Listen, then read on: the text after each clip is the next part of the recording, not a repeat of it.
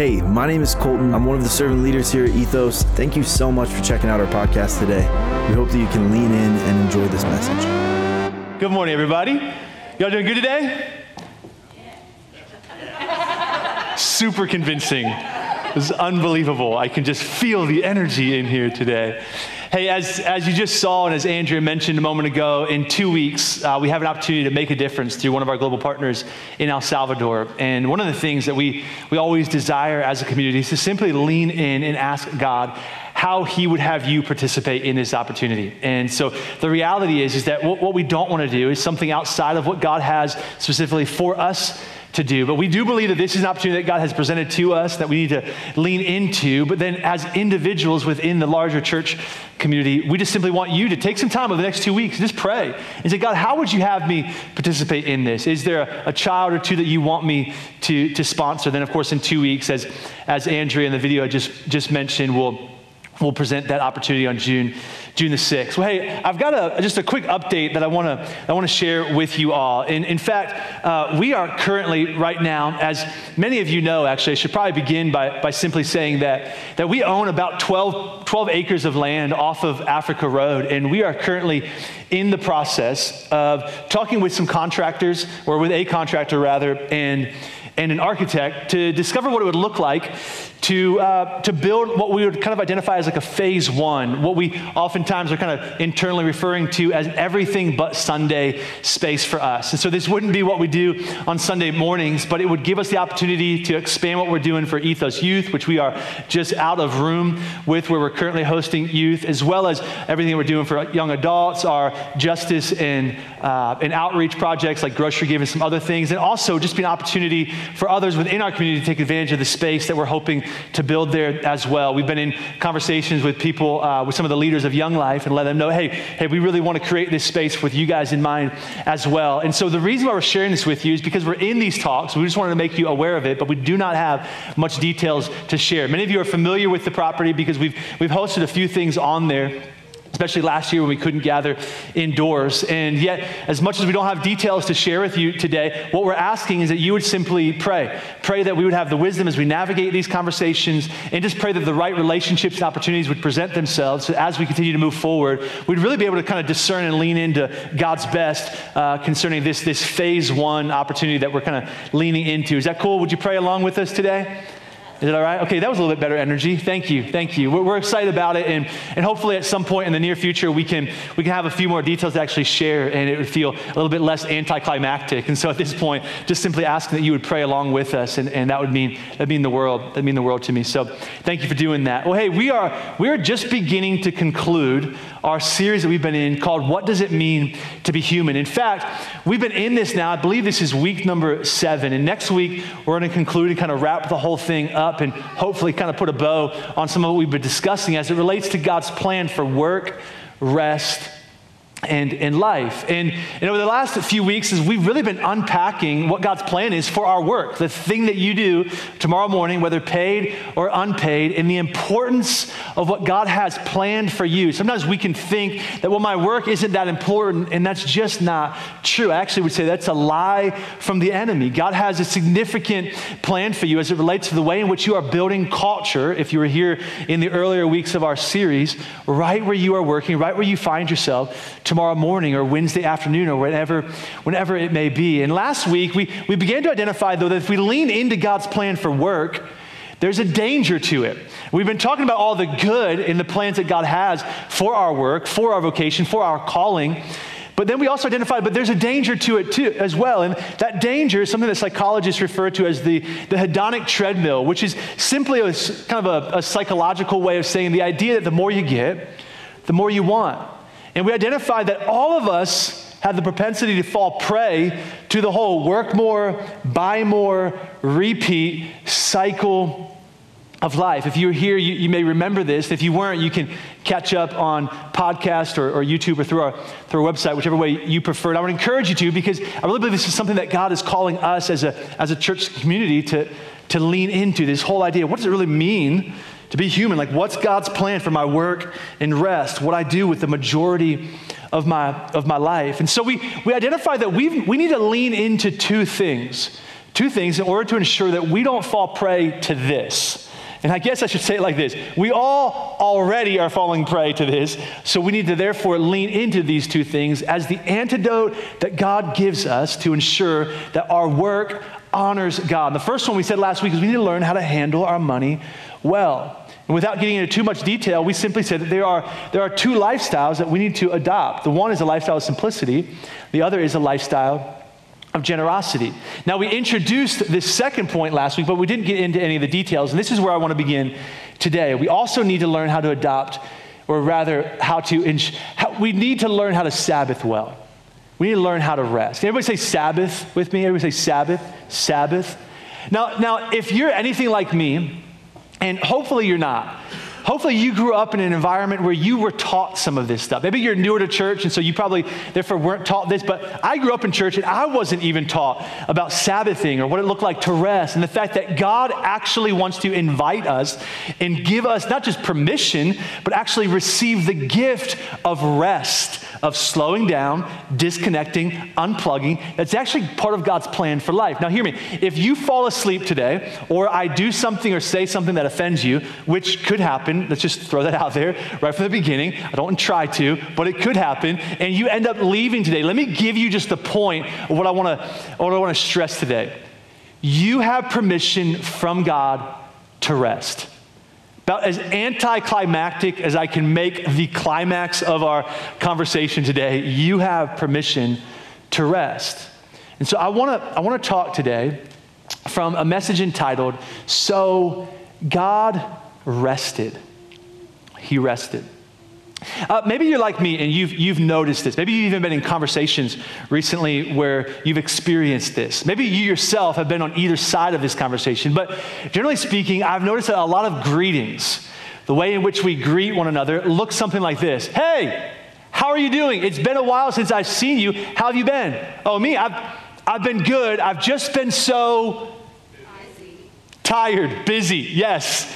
But I've just been so, I've been so busy. To which then the flip side of that is the person who initially asked the question feels like they have to one up the other person by explaining how they've been busier than the person who just described how busy they are. Oh, you've been busy? Oh, yeah, no, I can totally relate. I've been so tired. I've been so busy myself, which then we kind of get into this, this like competitive match, if you will, where we're trying to determine who's been busier than the other, almost in one sense, like we have determined our own self worth based on how busy we are.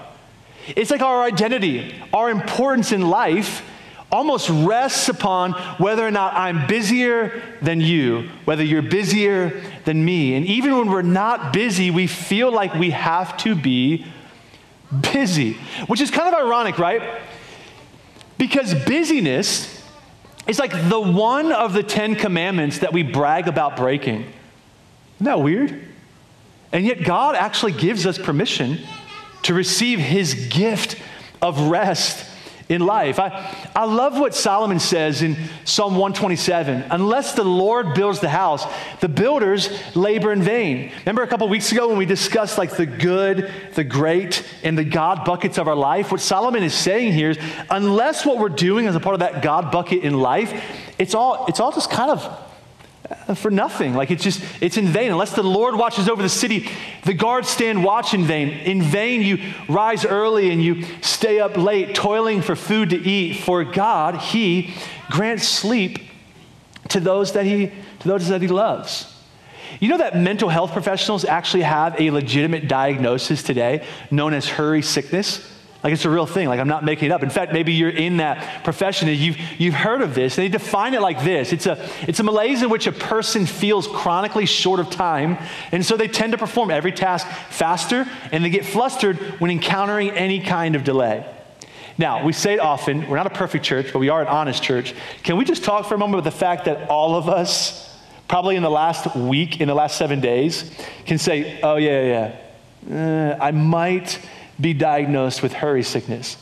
In fact, I saw one article from Psychology Today. It was referencing hurry sickness, and it said really kind of the three basic signs as to whether or not you can identify best if this is something that you relate with or something that you should be diagnosed with. It says there's kind of three things. The first one is you move to another checkout line because it's shorter. You count the cars at the stoplight and move to the shorter lane. Or you multitask to the point that you forget one of the tasks. Now, maybe you're not hurry sick. But most of us can probably identify with all three of these, at least all the men. Maybe the women in here, you're like 50%. My wife's like, babe, I choose the longer line because I just enjoy the peace and quiet without the kids in the car. You know what I mean?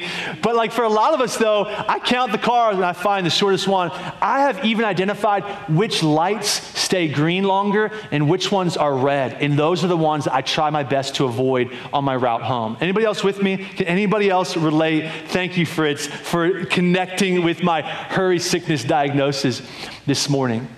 I, I, I shared this in first service, and I wasn't originally planning on sharing it, but the reality is, is that, that hurry sickness, it, it is a legitimate diagnosis, and yet a lot of times we, we kind of make light of it though as well. We're like, yeah, okay, so we're in a hurry, yeah, okay, so we're busy. Like, but what's the, what's the big deal?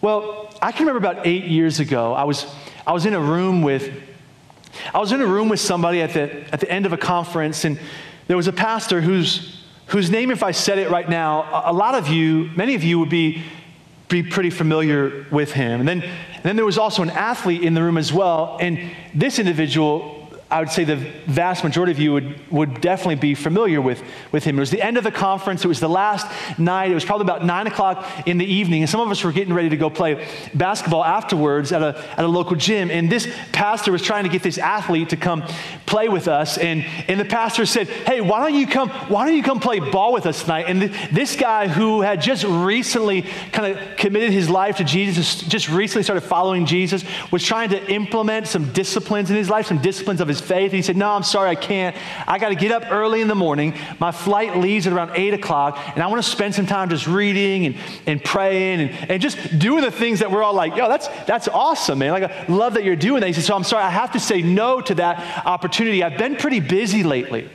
To which then the pastor said, Oh, you've been busy? Oh, let me tell you about my schedule. He starts bragging about all of the places he's been, the people he's seen, the places he's preached, the opportunities he's had, in the flights, in the challenging schedule that he's been adhering to. And, and be, be careful there, table, you're in my way.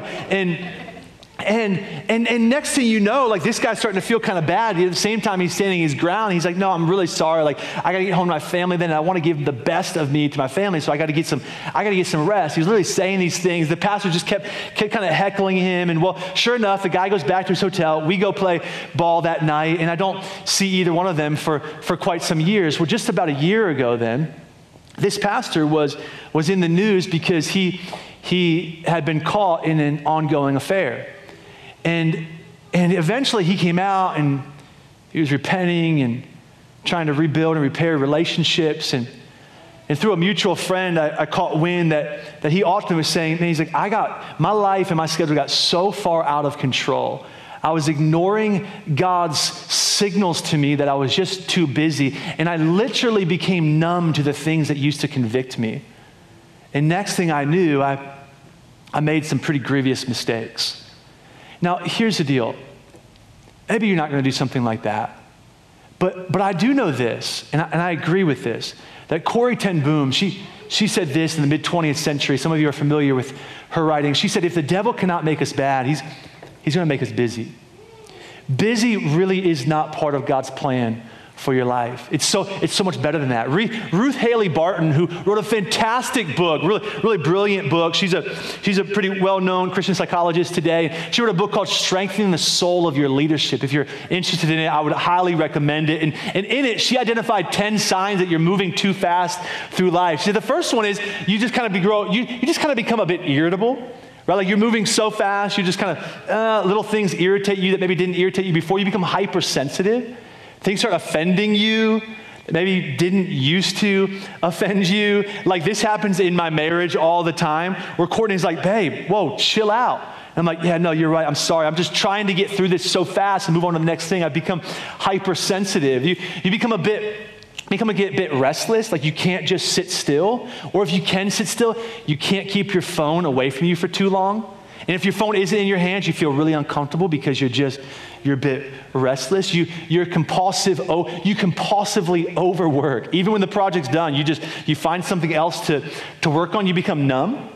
Like we spoke of just a moment ago. You have escapist behavior. You escape to binge watching Netflix or Hulu or playing video games. Next thing you know, it's like the 13th episode. It's 3 a.m., and now you're more exhausted than you were before. And the whole reason you tried to escape to begin with was because you wanted some reprieve, but that reprieve turned into even further exhaustion. You, have, you become disconnected from your identity and your calling a really close friend of mine, he, he pastored the same church for nine years that he started when he was 26. He was pretty young when he, when he started the church. And nine years into it, he, he just became so exhausted, so tired that he actually quit his job, took another position. He exited pretty healthily, transitioned it pretty well. And, but then three years later, which leads us to present day, he, he's recently told me, he said, Jordan, he said, it's honestly one of the biggest regrets of my life the only reason why I disconnected was because I was just too tired. And so I disconnected. I didn't even know it at the time. I didn't even know how tired I was, but I disconnected from my identity and my calling, which is where a lot of us find ourselves. We don't even know how exhausted we are. I remember one of the first times that I went on a real vacation, like a vacation where I completely shut off. I, I, I, mean, I turned off my email, I shut down my phone, and I literally got a flip phone during that vacation because I just didn't even want the, I didn't even want the, the temptation to lean into to connecting again. I knew that I needed it, and others in my life were saying, Jordan, you, you really should try this. And it was by about day four, Courtney was telling me, she's like, babe, you are like yourself again.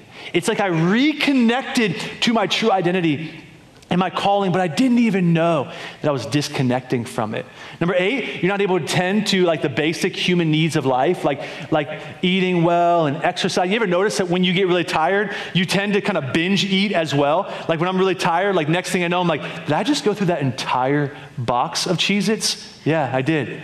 That's really awkward now, right? Like, number nine, you hoard energy, you kind of store it up. Number 10, you slip in your spiritual practices. Usually, when we get busy as Christians, what's some of the first things that we begin to kind of that begin to kind of exit from our lives? It's, it's reading the scriptures, it's prayer, it's healthy, life giving community in small groups. I mean, that's probably the number one thing why people say they can't connect in a small group is because I'm just too busy, and yet at the same time, we would all identify that our relationships really do determine the direction and the quality of our lives, yet we don't make time for the most important relationships in our lives. Sometimes the first thing that exits our lives when we get really busy is church. Well, I don't know if I really got time for that. So we kind of put some of those things that probably are the more important things in our lives, but we put them on the back burner. Why? Because, because we're just too busy.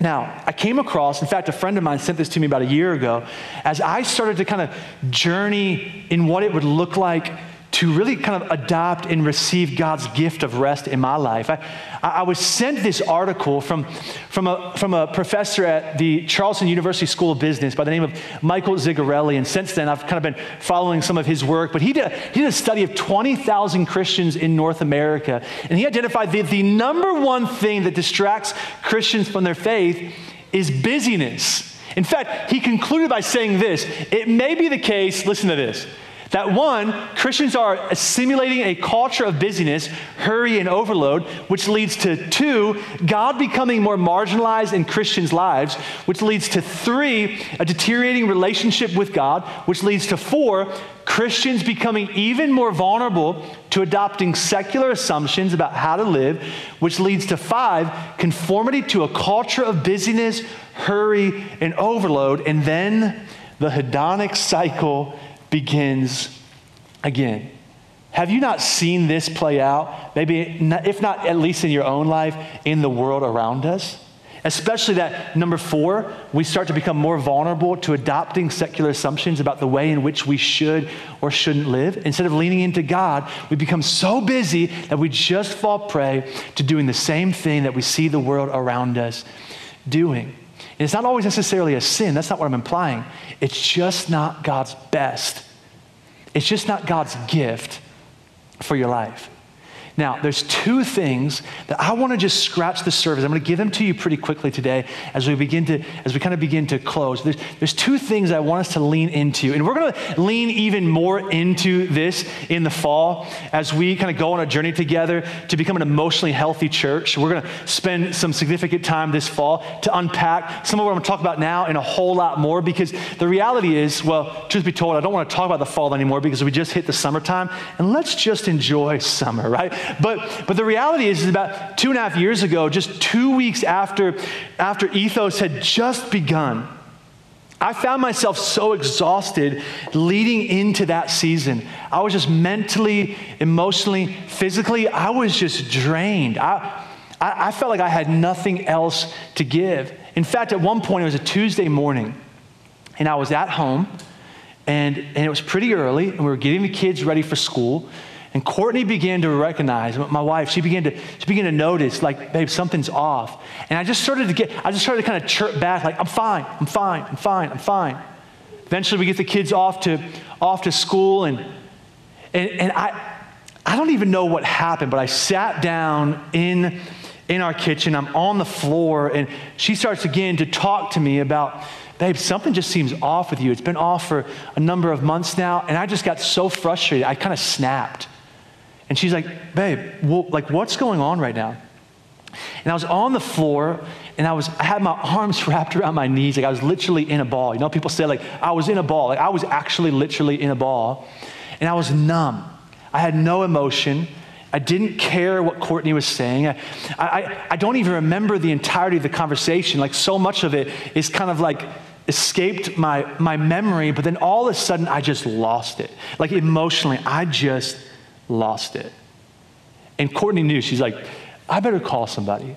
And so, fortunately, I've got some really great overseers in our lives. We refer to them as our church, here, here at our church, as a part of our church government. They're, they're what we call, it's kind of a, a churchy term for apostolic oversight. They're, they're men who, who really just kind of intentionally invest into, into ensuring that the health of our church is, is good. And, and, and she called some of them, and they called me, and they're like, Jordan, we got to figure this thing out. And that led me on a journey to reclaiming what I would say is a healthy rhythm in my life. Now, I'm still on this journey, but I want to introduce some things to you today. And we're going to, again, we'll unpack these a whole lot more in the future as a church because really, as a church, our, our goal is not to grow numerically. Our, our goal is to grow in health. We want to grow healthy because healthy things grow, but growing things are not always healthy. And so let me, let me unpack just two things for us today and kind of scratch the surface. The two things the first one is to slow down. We have got to, in individually take personal responsibility. This is about you, not your husband, not your friend, not your kids, not your mom, not your dad. You've got to personally take responsibility. Say, I'm going, to, I'm going to engage in the present or be present in the present. I love how John Mark Comer says, hurry is incompatible with love. Let's unpack that just a little bit. Have you noticed that nobody in your life, yourself included, nobody wants the busy dad? Mom, husband, wife, friend. I'd venture to say that as you were trying to discover, like, hey, what would be a good church for me, my family, myself as an individual, me, my friends, I bet you that nowhere on your list was a busy pastor. That no, nobody actually wants the busy person, and yet we all feel this inclination, this propensity to prove our worth by, be, by becoming more busy. But nobody wants that. Why? Because here, the reality is, is that our capacity to receive and give love is dependent on our ability to engage in the present, to be present in the present. I love what Pete Scazzero says. He's written so much on this. He says, loving people well is the defining characteristic of a mature Christian. Woo! Let that sink in. God, help us to get that right there. We got to learn. And the only way that we can love people well is to learn to be engaging or present in the present. In fact, when Jesus was asked, Hey, Jesus, what's the greatest commandment? There's 600 some commandments, but what's like, what's the best of the best, the cream of the crop? He responded in Matthew 22 by saying, Love the Lord your God with all your heart, your soul, your mind. This is the first and the greatest commandment. And the second is like it love your neighbor as yourself. We've got to learn to love. Again, this goes back to learning how to be engaged and present in the present. Because I would argue, and I think you'd probably agree, that you can't love people well when you're in a hurry. And I think this is the reason why Jesus walked everywhere that he went. Because the disruption to Jesus wasn't really a disruption, was it? It was actually just another opportunity to love somebody that he wasn't planning on loving in the first place. There's this really cool story that that I heard about between John Ortberg and Dallas Willard. Now, Dallas Willard passed away about 10 years ago.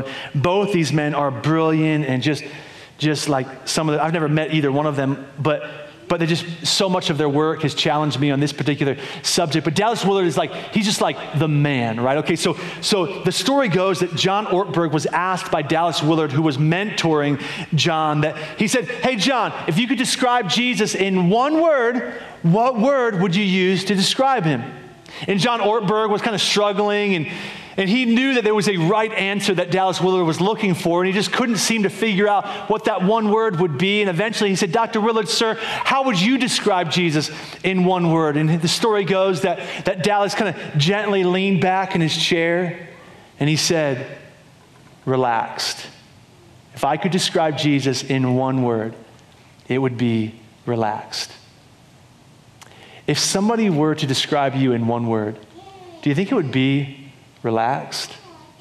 It wouldn't be for me. And yet, that was a description of Jesus. And I think that, that's what Jesus is calling us to embody. I, I want to invite you into this place where you can actually experience my peace, my joy, which all comes as a result of living at my, at my pace. Let me just give you four really quick things, and this is not even close to an exhaustive list. This was just kind of in an attempt to make this a bit more, bit more practical. Here's four ways that you can engage in the present beginning today. First is turn your phone on Do Not Disturb. Every night, uh, there's a setting on your phone. If you have any, any smartphone, there's a setting on your phone that, that you can actually turn your phone on Do Not Disturb at a certain time. It'll turn off at a certain time as well. At a certain time every night and a certain time in the morning, my phone turns on Do Not Disturb and then turns off Do Not Disturb. Why? So that I can be present with the people who are the most important in my life, my family. We, we have a rule now that we adopted through the COVID season, through the quarantine season. No phones at the dinner table. Not allowed to have your phone at the dinner table. When you're meeting with somebody, I would challenge you turn your phone on do not disturb, turn it upside down. Why? So that you can be most present and engaged in that moment. Why? Because when you are present and engaged, it makes people feel loved. And the goal isn't for them to feel loved by you, the goal is for them to understand why you love them the way that you do, because it's the way in which Jesus loves us. And so I challenge you to think about considering implementing some sort of a do not disturb mode or moment in your day. The second thing is don't answer emails or texts after a certain time of the day. Like choose to just shut down and shut off and kind of disconnect mentally and emotionally from all of the stuff that you had going on that day. Create intentional margin in your day. Like maybe you would consider to uh, maybe put some more space in between your meetings, or maybe you would even consider like after you drop your kids off somewhere, you got to rush to the next thing. Maybe maybe the next thing can wait. Maybe it can't. I'm just throwing some suggestions, but maybe you can intentionally create some more margin so that when you're driving through the traffic, even you're not like you know, telling people that they're number one, you know, while you're driving at the same time. You know what I'm saying? None of you would do that. I know that. That's a different church. Like that's that's adventure in Life Point. That's the stuff that they do. That's not what Ethos does. Just kidding. You know I love those guys a lot. The, sec- the fourth one is learn to say no. Like just be comfortable to say no. Like, hey, can you, hey, hey, you want to come hang out on, on Friday after you got that thing? No. Hey, hey, you got some extra time I could really use? Nope. Like, learn, now listen, some of you need to learn how to say yes. You know what I'm saying? Like, some of you might be lazy and you may need a friend to kind of tell you which side of the tracks you fall on, but I'd venture to say that 90% of you need to learn how to say, how to say no. The best friends are the friends who you can say no to without any further need of explaining yourself. You know what I mean? Do you ever feel, you ever feel like got, I feel like I have to do that all the time. Like, no, I'm so sorry, I can't do that. Here's why, and then I got to explain myself. Just become more comfortable. Like, no, I'm so sorry, I can't make it. But I, I wish you the best. Or maybe I'll be praying for you, or whatever it may be, whatever may be involved there. But just learn to kind of become a bit more comfortable. I hope that we could even lean in as a community here at Ethos, just to be more comfortable with people just saying, no, it's, a, it's okay. Like now, if you've got margin, say yes. But if you don't, identify in your own life, and here again, this is where this is best fleshed out with some friends to help best identify, like, where can I begin to implement some of these things? I would even challenge you, maybe for some of you, take, take hiatuses once a week from social media. I started doing this not too long ago. I just, I just don't get on social media on Saturdays anymore. I've noticed that I never get off of social media and feel better about myself ever, ever. Like I've never gotten on, scrolled through incessantly for 10 minutes, gotten off, and thought to myself, man, I just feel a lot better. I feel so much closer to God right now. It's unreal. It's never happened. And yet we all just kind of fall prey to just get sucked into that vortex of like restlessness. But maybe you consider like, I'm just gonna take, I'm gonna take some time and kind of rest from that. Now, the second thing I want us to look at in order to slow down, and this is where I'm going to close right here, we got to learn, we have to learn to receive the gift of the Sabbath.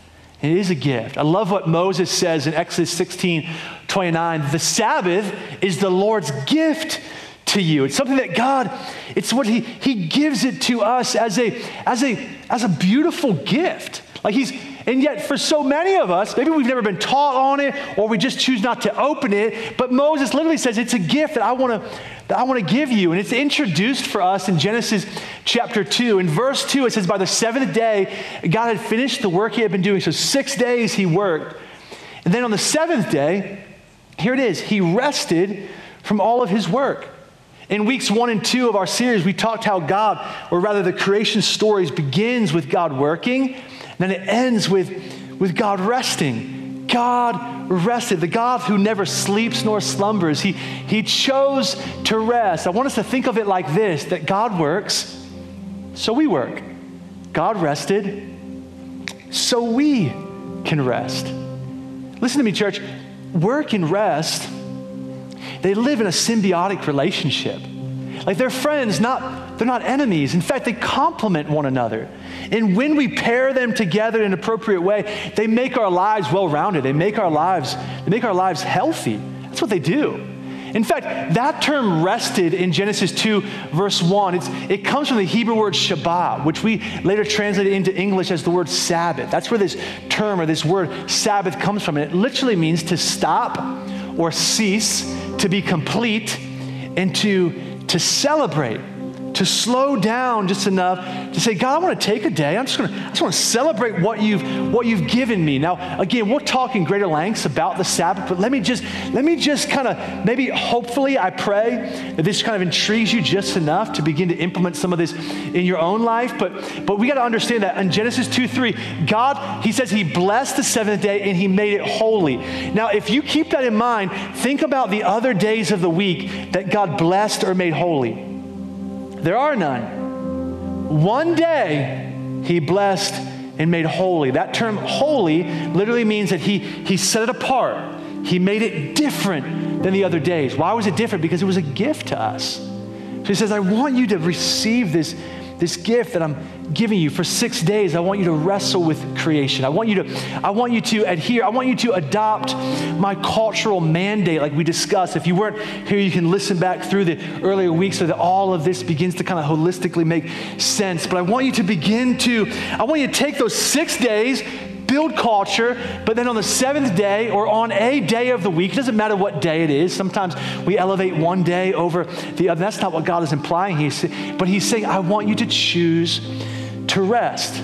Because on the Sabbath, we, we don't try to, we don't just push through the day. We, we kind of hit the slow mo button, if you will. We just choose to savor the gift of time that God has, that God has given us. Now, I would imagine that you know this to be true. That learning to implement a Sabbath is really, really difficult, which is why God says in Exodus 20, I want you to remember the Sabbath day. You gotta, we're gonna have to do our work, church, and hold each other accountable to remember the Sabbath day. How? By keeping it holy, by setting it apart, by treating it different than the other days, than the other days of, of the week. It's the Sabbath really is a day to remember that we are not God. It's a day that we choose to place our trust once again in God. It's a day that we take off and the world gets along just fine without us. The Sabbath is a day where we remember that we are not as important as we think we are. The Sabbath, just sort of like the tithe that we talked about last week, that could be kind of a controversial thing in church, but, but sort of like the way in which we say, God, I'm going to trust you with 10% and live off of 90, that's actually a way in which we show God that we trust Him. It really is. The same way that we trust God financially is the same way that we choose to trust God with our time. We say, God, I'm gonna, I believe that you can do more through six days of work than I could do through seven days of work. Did you know that the Sabbath and kind of awkward, but circumcision were the two distinguishing characteristics of the Israelites in the Old Testament. God says, I want to separate you. And one of the ways I want to separate you from every other nation is by, by, by having you remember the Sabbath. Every other nation is going to toil for seven days, but I want you to only do it for six, and you're going to rest. And by doing so, people are going to be like, wow, you're you're blessed. You, you seem to have peace. You seem to have joy, and yet you seem to be content with, with only working six days. This is weird. It's a distinguishing characteristic of a mature follower of Jesus. When, when, when I first even heard the term Sabbath and first heard of people observing the Sabbath, I literally thought to myself, that's that's like an Old Testament thing. That's part of the Torah, which is, which is simply the first five books of the Bible or the Old Testament law. And we're not under that anymore. Jesus has freed us of that. And so therefore, we don't need to obey the Sabbath. Like, like I'm going to work hard. I'm going to prove that like I can do something significant with my life by working harder than everybody else. And, and you probably maybe didn't say those same things, but sensed or at least expressed yourself in that same way by, by never really learning to rest. Well, well, thinking of the Sabbath in that way is a tragic misunderstanding of the gift that God has given us. Listen, you don't have to observe the Sabbath. You don't have to keep the Sabbath. It's not a sin. It's not. So if you need like freed from this, like, oh crap, I've been sinning all this time. Like, no. Like we probably all sin in other areas, but but listen, not observing the Sabbath, it's not a sin. It's just stupid. Like you can eat concrete. It's not a sin. It's just stupid. You know what I mean? Like you can work six days straight and never sleep, like Josh Lyman on West Wing, my favorite television drama of all time. And it's not a sin, it's just stupid. It's just not, it's just not wise. I guess that was my offensive thing for the morning, saying that it was stupid, right? Some people are like, oh my gosh, did you just say stupid? Sorry. I apologize if you feel like I was calling you stupid. I'm calling myself stupid. It's just God gives us this gift and He wants us, He wants us to lean into it. And so not observing the Sabbath is like it's like receiving this gift, but then setting it on the shelf and saying, God, thank you for that. But I just don't think that's for me. I think that's for some other people who are lazier than me, to which God is saying, No, no, no. That's for you to show me that you trust me, and even more so, so that you can lean into the pace, in the rhythm that I've designed for you to lean into. As we close this thing out, the Sabbath is hard work. As you probably identified, and as we've quickly just mentioned a moment ago, because productivity is like it's, it's like hardwired within us. Like it's, just, it's kind of in our bodies, it's, it's kind of in our minds, it's kind of just, it's like, it's like a drug in our in our brains because it's the way in which we just kind of see the world operate. We just got to go, go, go, go, go, go, go. So the Sabbath, and learning to observe the Sabbath, even learning to engage in the present, it's hard work and it's going to take practice. So, so don't get discouraged and begin to talk about this with your wife with your husband with even with your kids with your with your friends. If you're single get get together with some folks and say hey let's begin to hold each other accountable so that we can be in this thing for the long haul so that we can give our best the best version of ourselves to those six days so that i can actually observe and reclaim the rhythm that god is calling me to.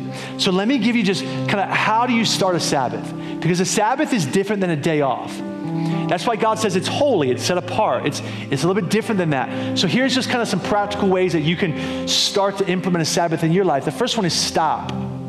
Choose a day and a time where you're saying, This is the day, this is the time that I'm right, right there. I'm going to have a hard stop. I'm going to shut things down. I'm going to, no more errands, no more work, no more connection to the things that I do all the other six days of the week. Now, listen, you say, Jordan, that's not even feasible for me with my kids and the schedule. I get it. I get it. That's what I'm saying. Just start somewhere. Start, start somewhere. Begin. To, it's hard work. And you, you've got to, we all, a year and a half ago almost now, we all stopped. We all shut down. And what's happened now in the last three or four months, we've all sort of just kind of gotten back into that same routine, haven't we? And what's interesting is that all of us at one point a year ago were like, I'm not going back to that. Here we find ourselves again. Why? Because it's just part of culture. It's hardwired in us. I remember a year and a half ago, people were saying, Do you think life will ever be the same again? I said, Yeah, because we're Americans. And we just tend to just kind of fight for more and more and more. It's just what we do. Other countries may look different, but not here in America. We're going to have to learn to adopt this as a regular rhythm in our life. And the second thing is learn to rest. Identify in your life what's restful to you, what's recharging to you. You know, my brother-in-law, he loves to golf. When he when he when he Sabbaths, he likes to go golfing. I can't stand golf. Like I was invited on this golf trip, and the guys are like, "Yo, this course is beautiful. It's going to be amazing. It's like this three-day thing." And I said, "No, that sounds like that's hell to me. Like I, I, I'm trying to go to heaven, bro. That's hell." Okay, give me a little bit larger ball, one that I can catch with my hands. I've got big hands. That little ball won't work for my hands. Like, give me something else. We can throw this to each other. We can shoot this in a hoop. I'm in. That sounds recharging to me. Recharging to me is the lake. Recharging to me is a park, an outdoor with my kids. That's recharging to me. I used to think that working out was recharging me. I'd learned it's not. I, I, I, don't work out on my Sabbath because that, I used to think that was recharging me. It's not. I've actually found that's draining to me. And so I'm going to take that off. Nope. What, so, but you have to see what's recharging to you and you experiment with it and you try it. And the third thing is delight. What do I mean by that? Like God's God's intention for you was to actually enjoy his creation. That's why he put Adam in the garden and he said, "Work it, take care of it. I want you to enjoy it." So enjoy that day.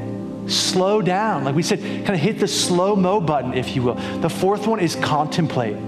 Like take a moment and just contemplate God's goodness in your life. Like I would encourage you on your Sabbath, don't ignore some of the practical spiritual disciplines in our in our lives, like reading the Word of God in prayer. And maybe you're a little bit newer to faith and you're a little bit newer to God, or maybe you're not even sure you believe about God. I would still encourage you to Sabbath. You can ignore some of these spiritual things we're talking about, and God's still going to give you rest. But for those of us who are followers of Jesus, I would strongly encourage you that this is really important on that day. I used to think that Sabbath just involved like worshiping God all day, and I was like, who can do that? That's like, that's like the, like the mega Christian. That's not what God's asking of us. He's simply saying, lean into me. Just take some time. Just contemplate my goodness. Enjoy my presence. Enjoy my word. Pray about the things that are bothering you. Release them over to me so that you can enjoy the rest of the rest of your day. And then lastly, just start somewhere. I think the goal is 24 hours. But but maybe you can't start there. Well, then start somewhere. Like Jordan, I don't, I don't have 24 hours. That's okay. Okay, maybe start with six. You're just going to shut down, recharge for six hours. I would, I would venture to say if you do, if you kind of just take an inventory of your schedule, you can find ways in which you can rearrange and you can start somewhere. I'm looking at Vinny, one of my best friends. He's walking out right now, and Vinny's on staff with us, and he's leaving the church as we speak. That's terrible, Vinny. Now, I'm just kidding. Vinny's, I'm sure, handling one of the million things that he handles. But Vinny and I were having a conversation just a couple weeks ago. I say, Vinny, you gotta, you gotta take a day. When's your Sabbath? Well, I don't know. I'm not sure. We started looking at his schedule, rearranging. There it is. Right there it is. Okay, but there's still one thing in here that I can't seem to figure out where else I can put that one thing. Okay, keep that one thing in there for now. Start there, and then we're going to slowly begin to remove that one thing as, as that becomes possible. But the goal is just to simply start somewhere. I don't Sabbath every week. I hate that.